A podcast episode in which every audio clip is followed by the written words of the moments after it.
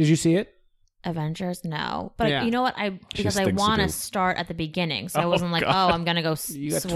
22 movies. Start at the beginning of what? Yeah. I know. You got a the beginning long way. Of time. You haven't seen any of those movies? I haven't. I've seen all the Star Wars. Like I've seen other. Don't feel bad for not seeing. You should just not watch them. No, just don't just watch just them. There's you're not going to gain anything. Yeah.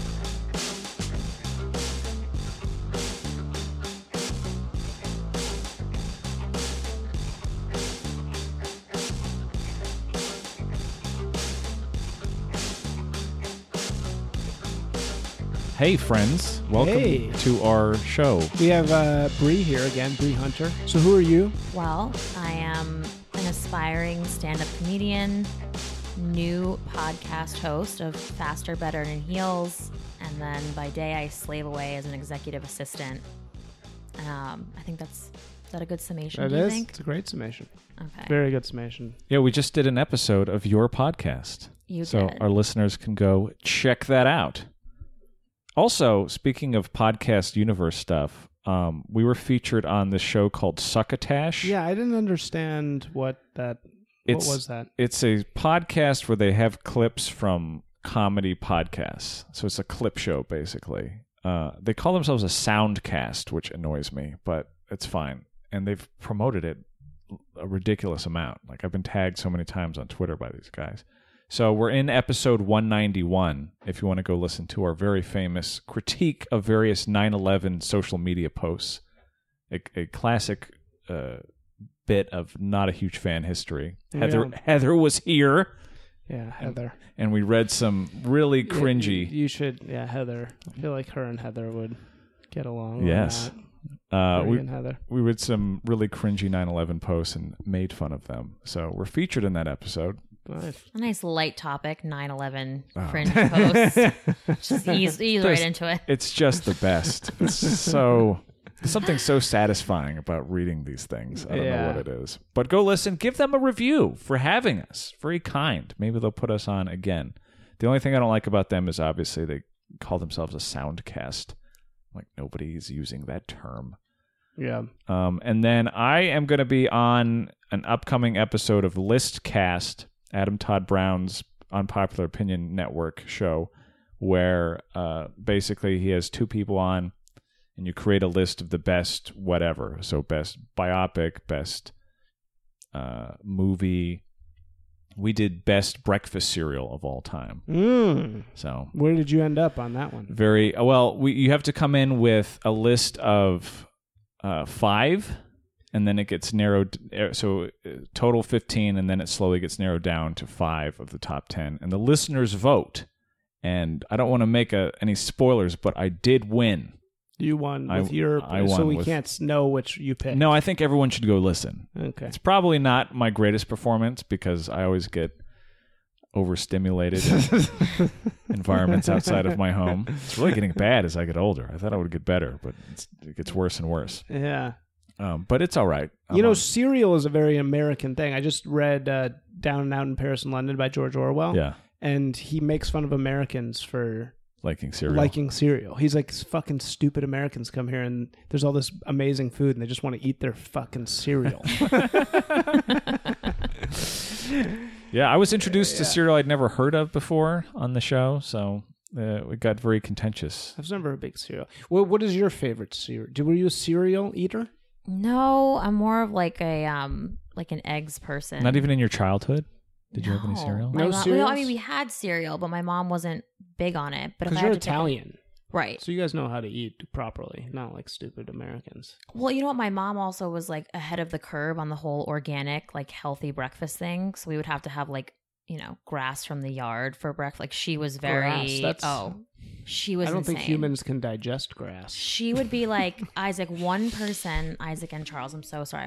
I feel weird. I'm like only looking at one of you. That's all right. One person in Europe got mad cow. So starting from 1999 forward, we had to stop eating beef because one person in the UK got mad cow disease. So to answer your question, like sugary cereals, my mom was not down for those. But we would sneak, and I'd be like a big Captain Crunch person. Like my Italian grandmother would give us whatever we wanted. So that was my fave. But on the home front, we were not allowed to have stuff like that. So I like that my mom would like think that some sugary cereals were fine for me to eat, but the others weren't. Like there was any kind of distinction. Like you can't have Cookie Crisp. That's cookies for breakfast. But here's a bowl of Trix, which is like the same exact sugar content in it. But for some reason, like the marketing, because these are fruit shapes and Trix, yeah. So it's healthy. It's just like fruit. Yeah, they're shaped like fruit. Delicious fruit, lemony yellow, as the advertisements used to say. I pointed this out on Adam's show, but I really have to reiterate it. The advertising for Trix is so disturbing when you go back and watch, because it's just little kids who will not share their cereal with this poor rabbit that desperately wants it. And they always tell him, silly rabbit, Trix are for kids. And it gets like sadistic. It's like Trix are for white people only. Yes, it's such a bad message for children. There's exclusion, otherization of the rabbit. There's one, and I bring this up on the show, so I'm repeating myself, but I love this one commercial. There's a commercial where the rabbit sees the kids are throwing a party, and he knows they're going to exclude him from the party, so he dresses up like a cat to get into the party, and he comes in disguise as the cat. And they're like, silly cat, this party's for rabbit. And he's like, what do you mean? I am a rabbit. And he takes off his costume, and it's revealed that it's a birthday party for the rabbit. So he's like, it's my birthday. And they're like, we know, and we're celebrating it. And he comes in, all these other rabbits are there. And then he's like, can I have some Trix? And they're like, no. They won't let him have any. I feel like there are a couple of foods like weird, marketed to kids that are based on exclusion. Right? Yes. Isn't there like another character where they're like... oh, like he never gets it, like something like that. Not the Cheetos guy. There's somebody else. This is Fruity Pebbles. Like Barney always wants the Fruity Pebbles, but Fred never gives it to him. And then there's Lucky Charms, where his Lucky Charms were repeatedly stolen by force by children. So it's funny. All the cereals are about stealing it from the mascot. It's all about makers and takers, right? Yeah, they're coming to take your cereal. Don't let him get it. Or he's got your cereal. Go fucking take it from him. Yeah. Very bad messaging for people. Are worried about violent things directed at children, but I'm concerned about these breakfast cereal. There's definitely a joke here. I think it needs to be developed. It needs to be refined. I'm sure this has got to be a bland observation somebody's made, but it just struck me doing research for the show that I was on. Yeah. All right. Well, everybody listen to that. Yeah. Okay. Or don't. What are we fucking talking about here? We're talking about. Okay, so actually something really funny happened in downtown Los Angeles. Something funny happened in downtown LA, which was only about a month ago, a restaurant shut down called Simone, which was a very cool, fine dining restaurant in the Arts District that I went to. And it had a very fascinating menu. They had a whole rabbit, speaking of rabbits, that you could eat. And it was run by this chef named Jessica Largey, or I don't know how you say this. But she's like a female culinary star right now. I knew all of this when I went there. What I didn't know is that this restaurant was created by the Russo brothers. Was this one of them? What? It's just one that owns it. Joe Russo. Yeah, I think it was kind of both of their spots. But yeah, Joe Russo was the main guy. The Russo brothers are the guys who directed Endgame, Avengers Endgame. Oh. They're the directors of Infinity War, Endgame. So they're like the people who basically saved and figured out the whole Avengers franchise. So these guys are like ultra Hollywood rock stars. Probably the most powerful directors in Hollywood right now, I would say. Yeah. Because this movie's going to break every record ever. Yeah. Right, based on what they pulled off. And they do, and frankly, I kind of loved Infinity War, and I also kind of loved Endgame. Like, I thought they were both really good. Endgame is quite an achievement because it's like a 3-hour drama where not a lot of action happens until the very end of the movie. Yeah. Which you couldn't get away with... That's like an English Patient level style of filmmaking that somehow... only we can do with superheroes now. Yeah. It's the only way that people are going to sit and watch that. It's like a soap opera. Yeah. All the people... Just sitting and watching characters being sad to each other. And you're like, this is great. But if, if they didn't have stupid costumes on, you'd be like, fuck this. Right. It's the English Patient of superhero movies. It is. Did you see it? Avengers? No. But yeah. You know what? Because I want to start at the beginning. So I wasn't like, God. I'm going to go you got swatch. 22 movies. Start at the beginning of what? Yeah. I know. You got the beginning of time. You haven't seen any of those movies? I haven't. I've seen all the Star Wars. Like I've seen other. Don't feel bad for not seeing. You should just not watch them. No, just don't. Just there's. You're not going to gain anything. Yeah, there's no reason. That's like me in Game of Thrones. Like at this point, people are like, "Why even bother?" I'm like, "Well, I don't know. Maybe I'll go back and watch it." But now you're too far in. Like I'm not going to start now before the end. You know, the last it's over for me. Right. Anyway, so this doesn't have anything to do with the Avengers, but it's kind of rooted in this movie that just came out. The Russo brothers, the great thing about them, they're Hollywood guys, but they're downtown guys. Their office is downtown above Russell Blue, which is this really cool restaurant like in the garment district right across from Dama. But anyway, they're decided to not be Hollywood. They're downtown guys, okay. Which is great for me because I'm a downtown person.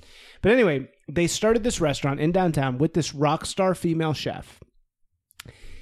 6 months later, it shut down in scandal and controversy. Is it shut down? Yeah. Well, it's changing. It's closed and it's changing. They're having a revamp. Yeah, they're having a revamp. Okay. So what happened was apparently... they hired the wrong people. They started having meetings there, and people started leaking to the press the fact that they were using this as their personal cool club to have meetings in. Right. And they hired their friend or somebody weird to be the manager. And all these press leaks started coming out and people started stop coming to work. It was a total meltdown. So the restaurant closed. Jessica, the rock star chef, quit and the place closed. So I guess the first question that I have is, does anybody have a problem with these guys buying a restaurant and then having multiple meetings there? One of the things the waiters leaked to the press was they would have 3 reservations in a row just to have meetings on a given night. And I don't have a problem with that. Your inner libertarian feels why can't they do that? Right. I mean, well, does it take money away from the waitstaff? That would be my only question. They were paying, not only were they paying super tips on their tables, they were paying for a bad night. They would pay out even more than was made because they wanted the waiters to stay. Well, then what was the issue? Was the content of the meetings offensive? I don't understand. No, I think it was there was a bunch of things all going wrong. The that part was not really indicative of the issues. These nameless employees are saying stuff like, we got the impression that Simone ultimately functioned as sort of a meeting space for him, sort of a clubhouse for him to entertain people. His production offices were upstairs. It was convenient for him to be able to come down and bring people to dinner. Some nights he'd do 2 or 3 reservations in a row. That doesn't seem like he's pointing to that as a problem. He's just saying this is what its function was for. Well, but then it says another employee put it more bluntly. I think Joe opened the restaurant so that he could have a place to party with his friends. But what they're pointing to there specifically, though, is less that he was doing those things and more that he wasn't really thinking about how this is going to function as an ongoing restaurant. It's one thing if you have this cool club to bring people to, but you're not really instilling the mission of what kind of menu are we going to have? What's the service going to be like? What kind of customer experience are we going to be providing? I think that's what that anecdote is suggesting. Right.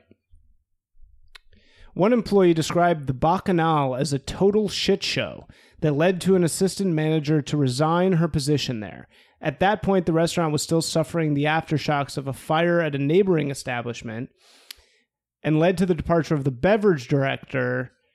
And then, I don't know. It basically was a total meltdown. It's very weird, though. The people that I've talked to in this are all sort of up in arms because they're why are these people leaking this shit to the press? Was this happening? This story is right after she left, though. So there are... The press are doing an investigation and a story about how this collapse occurred.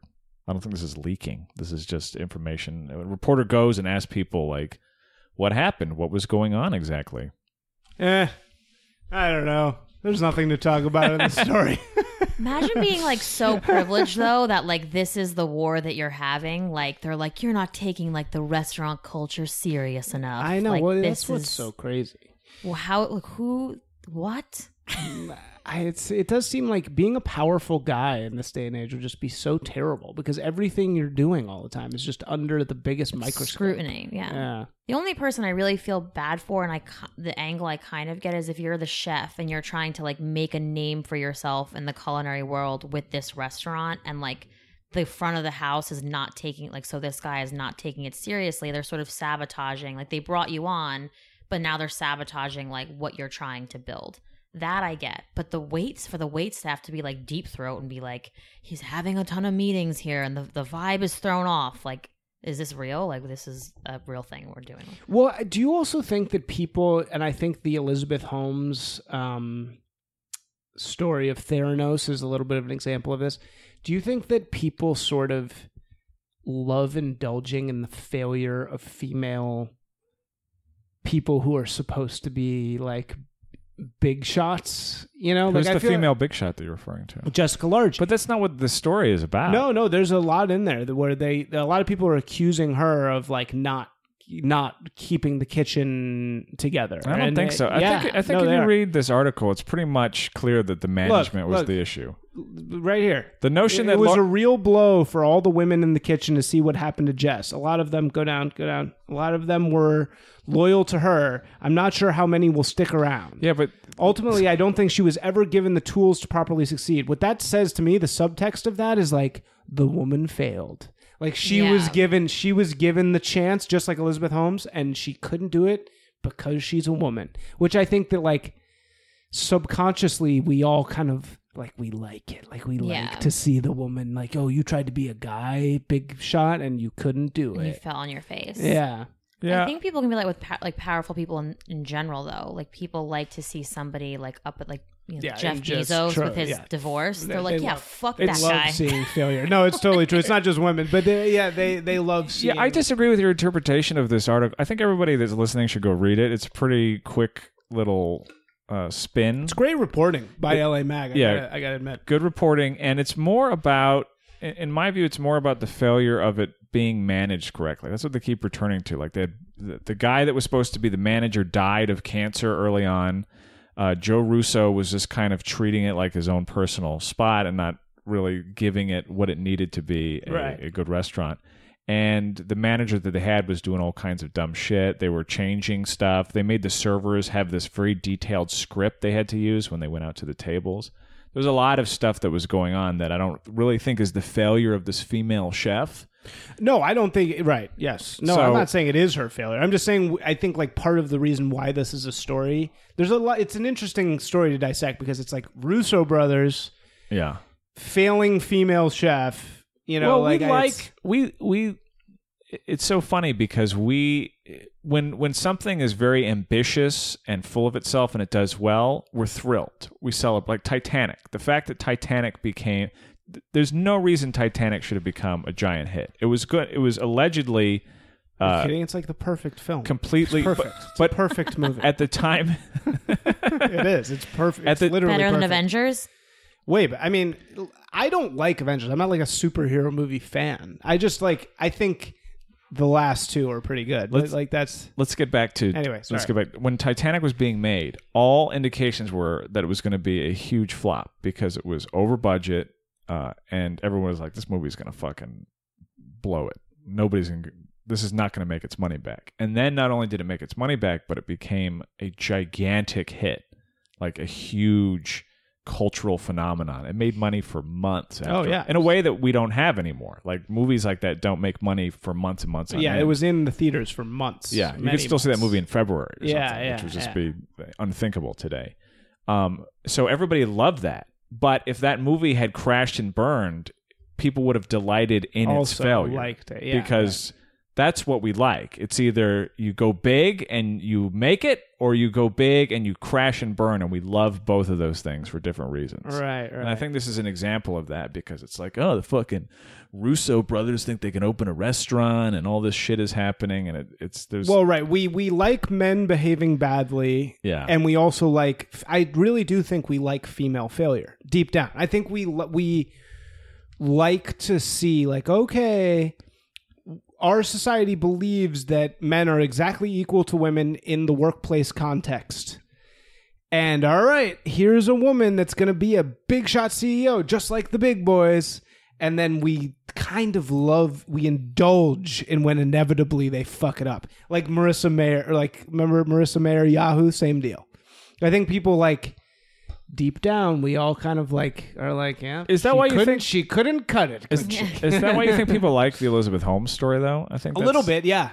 I think a little bit. I think what's really satisfying about Elizabeth Holmes, though, is that it's fraud that got revealed. That's what is so inherently great about. Yeah, it's the same as Firefest, which has nothing to do with women. Yeah, you just lay there and just like, it's so nice when this actually happens. It's great. That's why people like watching videos of phone scammers getting fucked with by the people that they call. Those are some of my favorite YouTube videos. Like some guy calls up pretending to be from the IRS, and the dude just leads him on a wild goose chase and has him do all kinds of crazy shit. Yeah. That stuff is satisfying. Like, it's nice to have those things revealed. So there's some element of like fraud, schadenfreude happening in a story like this too. Not just related to women.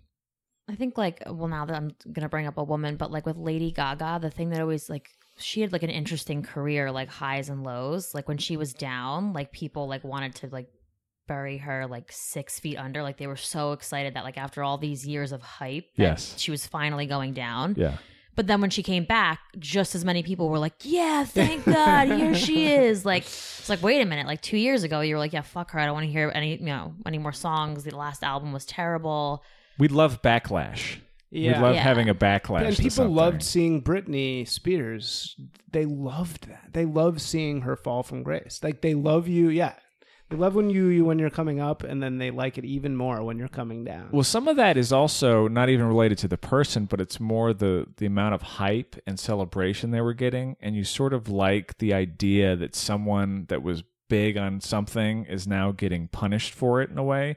I remember there used to be reply guys and stuff about Theranos when those little stories first started trickling out where they're like, this...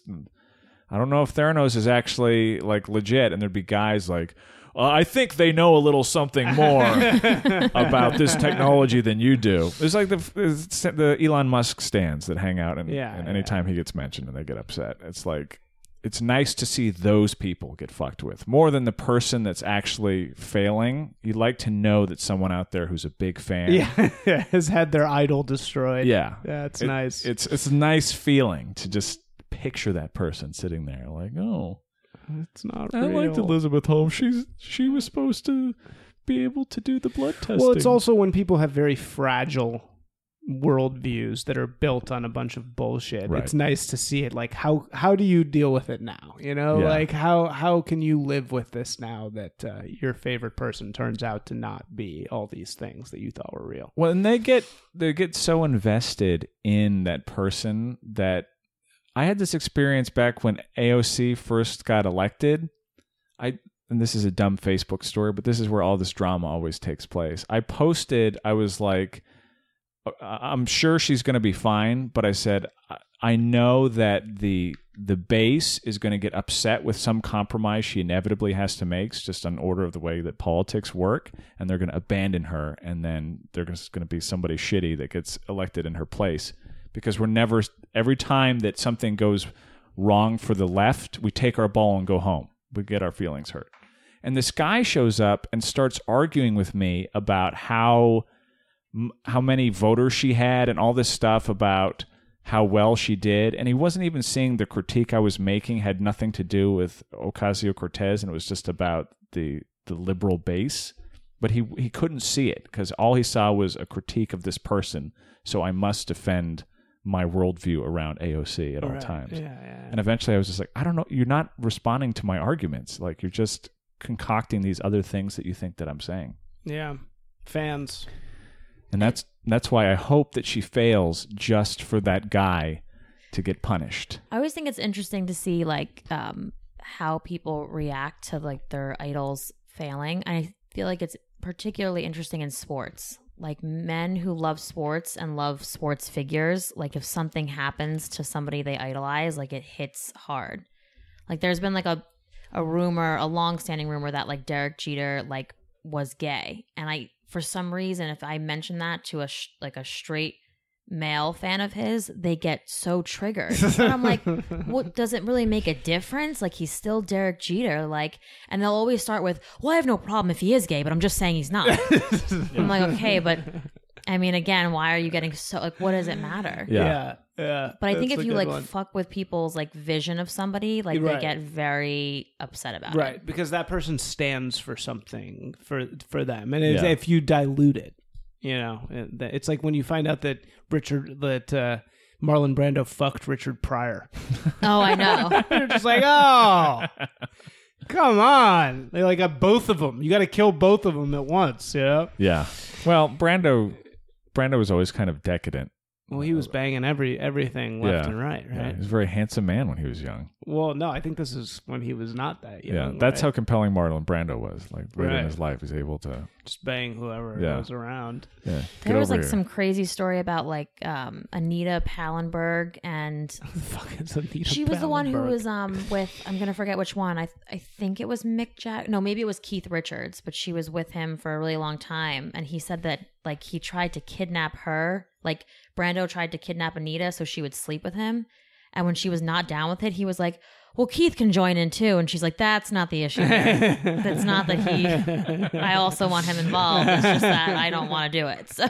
Really? Oh, yeah. Wow. Yeah. I mean, I think basically every man that you've ever liked was... I mean, these people are flawed, you know? And I think the bigger the ego you have to get to these statuses, probably the more fucked up and flawed you are, you know? So we like to see these people destroyed by their own flaws. Yeah. Other people's people, especially. Not your own. Yeah. It's like ha. Yeah, exactly. It's the Nelson. Yeah. The Nelson instinct. I loved fucking Lance Armstrong. I loved that. I told everybody. I was so early on the he's definitely fake bandwagon. Yeah. Yeah, because everybody would be lecturing about his accomplishments. Yeah, when survived cancer. I mean, that's why he tests negative on the things. I was like, no, he's obviously doing this. Tiger is back. Yes. I love that he's back and he's like bald now. It's great. Yeah. I love. You were down for a good Tiger comeback? Oh, yeah. I hate the Tiger haters. It's bald Tiger. So anytime Tiger's doing well, I get excited because I hate the people that hate Tiger because it's so irrational. That's why I like Tiger doing well. It's exciting. Was amazing. I mean, he was definitely taking steroids, and then he's clearly stopped. Yeah. And then now he probably is again. That's 100% what's happening. Well, it's weird that we also punish certain people so severely and then others not for doing the exact same thing. You know what I mean? Like what? Like, I don't know, or maybe not even the exact same thing, but who was the guy, Michael Vick? Like, he was involved in the dog incident. People... ripped him to shreds about that, and then you have Ben Roethlisberger, who allegedly like raped multiple women, and everyone's like, nah, it's probably all right. Yeah. He probably treats his dogs well, so it's fine. At least but he's Michael not Vick is like, the dogs. yeah, he pets puppies. Yeah, he's nice to puppies. Isaac, did you read the New York Times puppy play article? No. Okay, I want you to read that, and we'll talk about it next time. Puppy play. Yeah, right. You're going to be very upset. All right, who are you the biggest fan of before we're done here? Like, who do I idolize? So not a huge fan. Who's your biggest fan? Who are you? Are you a fan person? Not tremendously, because of everything we just talked about. Like, I think that it's like a dangerous game to idolize people because everyone is flawed. I would say I look up to people or I admire them for certain things, but I don't know. Like, I'm an aspiring comedian, so obviously I also like, I look up to a lot of comedians, but there's also some of the most flawed people in the universe. Like, I don't know, like Richard Pryor is a hero, but I wouldn't say I idolize him because what would I be idolizing other than his talent, which I do obviously admire? You know, Chris Farley, John Belushi. Those are all people who, again, like I think that they had a lot of, they had certain good things about them. They were very talented, but like as people, super flawed. I have recurring Kanye West dreams. Like he visits you? It's really weird. Do you guys record? Kind of a Kanye vibe. I literally have dreams that me and Kanye are like becoming friends. Are you collaborating on an album together? No, or is it just... it's literally like we meet in some like just random thing and he's like, "You're cool." And I'm like, "Yes." Literally, that's it. You're both inflammatory, yeah, but in the best possible way. I love, I think it's like I have some, I am so like anti-celebrity and fame, but it's like I have these repeated, I literally, this is not, I'm not even kidding. Like this is a recurring, like it happens a lot. Right. It's really fucking weird. Well, the only way you can be disappointed by Kanye now is musically. Like, he's already done stuff that has indicated that he's flawed. So we're well over that hump. So unless Kanye's like murdered somebody, it's hard to ever think of the thing that's going to be the what personally brings him down. That wouldn't disappoint me if he'd murdered someone. What would disappoint me is if he, you know, apologized for it. He's, you know, doing something really phony or corny, or you know, not being the like badass artist that he seems like he is, you know. Right. That would be what I would, what would that be? What's corny kind of, like if he did a deal character. If he did a like one of these Kendrick Lamar style deals with Sprite and he was like drinking Sprite, like, or Common, like, change the world with IBM. You know, that would make me, if he sold out in that way, which he would never do. But I mean, maybe it's still early. Right. We'll see what happens. And but I could see 60-year-old Kanye being in a commercial. But so if he like shot an old lady, that'd be fun. You don't think he sold out by marrying a Kardashian and then? Well, kind of becoming... that it actually that does bother me a little bit, but. I think what they've done. But anyway. All right. This episode. What is this episode? Ridiculous. Another train wreck. It's fine. Okay. Love a good train wreck. All right. Check us out on the Suckatash podcast. Check us out guesting on your podcast. Tell it to me one more time so everybody hears it. Faster, Better, and in Heels. Everybody go listen to that. Yeah. It's a recent episode. Listen to me on Listcast. And follow Isaac on Twitter. He's back. I'm back. Yes. Look him up. All right. I have 30 followers.